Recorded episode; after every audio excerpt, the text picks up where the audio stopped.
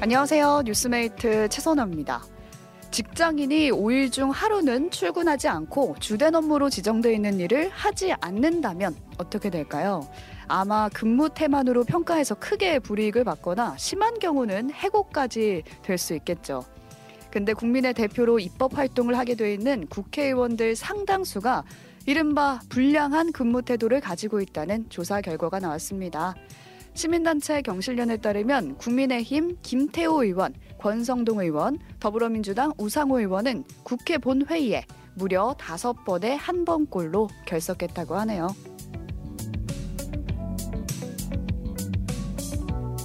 이외에도 1년에 법안 대표 발의가 다섯 건도 되지 않은 의원들도 있고요. 사회적 무리를 일으킨 의원들, 부동산이나 주식 투기가 의심되는 의원들까지 분량의 방식도 참 다양한데요. 서로 상대방의 허물을 비판하기에 여념이 없는 정치권. 과연 자신들의 허물에는 같은 잣대를 들이대고 있는 걸까요? 2024년 1월 17일 수요일 오뜨멜 라이브 시작합니다.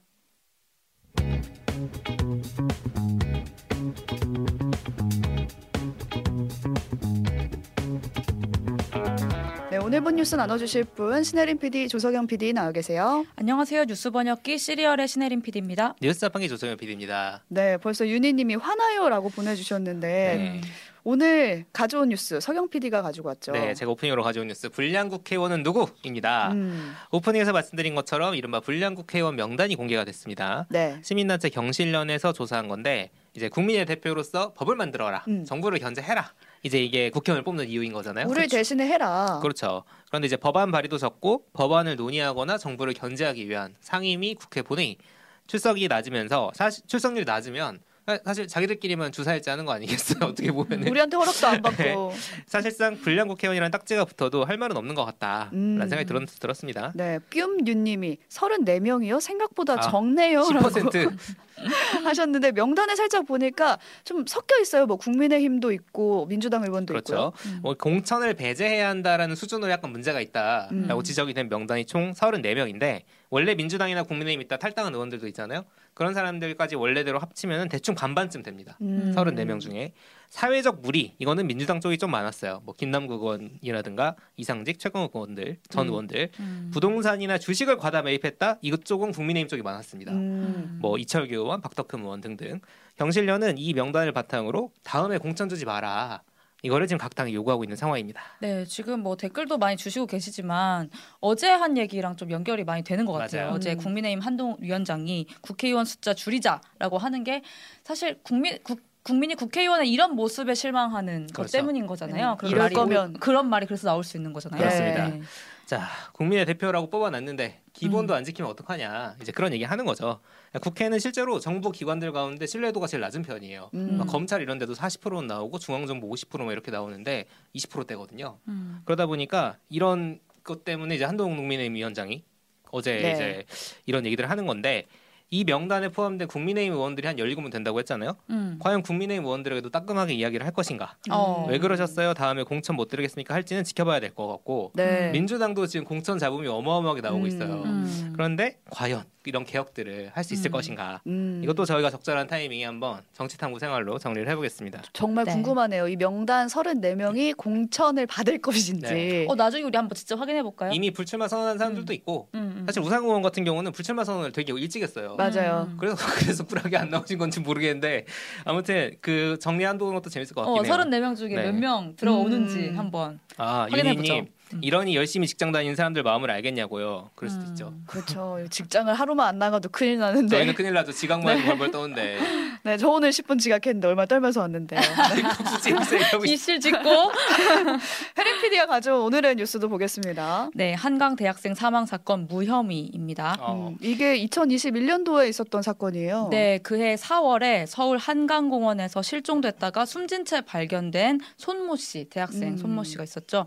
언론에서 언론에서 워낙 크게 다뤘던 사건이라서 많이들 기억을 하고 계실 텐데 당시 손 씨는 한강공원에서 한 친구랑 술을 음. 마시다가 실종이 됐고 약 일주일 만에 숨진 채 발견이 됐는데요. 네. 오늘 검찰이 손 씨의 실종 직전까지 있던 그 친구한테 결국 범죄 혐의가 없다고 결론을 내린 겁니다. 네. 음. 네. 이 사건이 발생한 직후부터 사실 온갖 음모론이 판을 쳤어요. 음. 그래가지고 사건 발생 두 달 정도 지나가지고 이제 손 씨의 부친이 맞아요. 이 친구를 고소를 했거든요. 네, 어. 그, 네. 그때 경찰이 넉 달 정도 수사 를 했었는데 피해 사실을 인정하기 어렵다. 즉 범죄 혐의점이 없다고 결론을 내렸거든요. 네. 그런데 이제 손 씨 부친이 여기에 이의 신청을 또 해가지고 검찰이 수사에 나선 거였고요. 2년 넘게 흘러서 혐의가 없다 이런 결론이 나온 겁니다. 맞아요. 제가 당시에 이제 관련 이슈를 많이 다뤘었는데 저도 음. 유튜브는 물론이고 유튜브에 소위 사이버 레카라고 부르는 음. 조회수 장사하는 채널들은 음. 물론이고 메이저 언론도 막 CCTV 화면 하나 가지고 약간 그 보여주면서 네. 그- 음모론 확산을 이바지했던 정말 어마어마했었죠. 한국 언론계 흑역사로 기록된 사건 중에 하나였습니다. 음, 네. 네. 고인 가족이 겪었을 마음의 고통 정말 안타깝죠. 안타깝지만 친구를 잃고 범죄 혐의자로 살아야 했던 이, 이 친구 A 씨도 그쵸. 2년 동안 참 힘들지 않았을까 이런 생각이 같아요. 들더라고요. 네. 네, 여러모로 또 언론의 입장에서는 반성해야 될 측면도 있지 않나라는 생각도 들고요. 제가 가져온 오늘의 뉴스도 보겠습니다. 자살하는 경찰의 공통점입니다.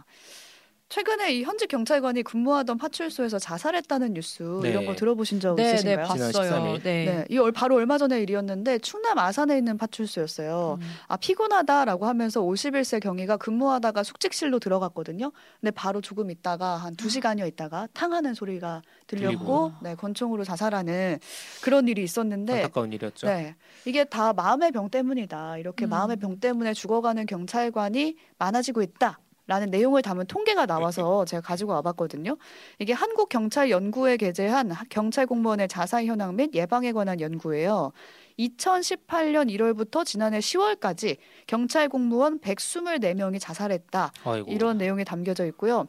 해마다 따져 보니까 평균적으로 21명의 경찰관이 자살을 어. 했다라는 아이고. 거고 순직자와 비교를 했을 때도 이 자살한 사람이 1.6배 많았다고 아, 합니다. 그러니까 순직은 근무하다가 사망을 한 건데 음. 그게 아니라 그쵸. 자살이 훨씬 많다는 거죠. 그렇죠. 저는 이 내용 중에 가장 기억에 남는 게 이 자살하는 경찰관들의 공통점이었거든요. 이런 공통점이 있었대요.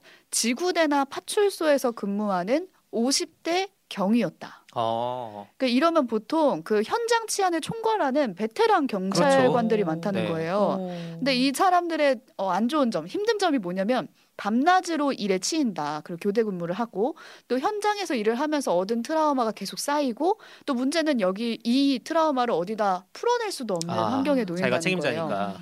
그게 저는 마음이 되게 아팠는데 네. 경찰이 무슨 우울증이냐 이런 시선이 있다는 거예요. 되게 강해 보일 것 같고. 네. 어, 경찰이 어디 가서 내가 그렇죠. 우울증 걸렸다 이런 얘기를 속마음 어디서 음. 가서 말을 할 수 있냐라는 거고 그거를 얘기했다가 괜히 인사에 불이익을 받을까봐 우울증을 애써 감추기 급급하다는 거예요. 치료를 네. 못 받고. 근데 물론 경찰관을 전문으로 상담하는 센터가 있기는 하대요. 근데 내용을 들어보니까 거리가 우선 멀고 그러니까 접근성이 떨어지니까 상담받으러 쉽게 못 가고 음. 가더라도 상담원 한 명이 경찰관 300명을 담당한대요. 아, 이거 음. 너무 많네요. 그리고 한 명당 너무 그게. 상담원이 없는 거예요 전문 인력이 그래서 센터에 대한 지원이 참 필요하겠다 이런 생각이 들고 무엇보다 그 경찰 조직 문화가 그렇죠. 그렇죠. 네, 그렇죠. 바뀌어야 된다 네, 내부부터 어떻게 뭔가 일이 있으니까 이런 게 음. 아닐까요? 그리고 음. 내가 뭔가 우울한 일이 있거나 트라우마를 앓고 있다면 음. 그걸 적극적으로 말할 수 그러니까. 있어야 되는데 그게 음. 안 된다는 게 참 안타깝다라는 생각이 들더라고요. 자, 현장에 최전선에 계신 분들 안타깝 다 이런 음. 댓글들 많이 보내주고 계시네요. 네, 경찰도 스트레스 많이 받죠. 안타까운 죽음, 안타깝네요라는 댓글들 올라왔고 지금까지 오늘 본 뉴스 여기서 정리해 보고요. 뉴스 탐구 생활로 이어가겠습니다.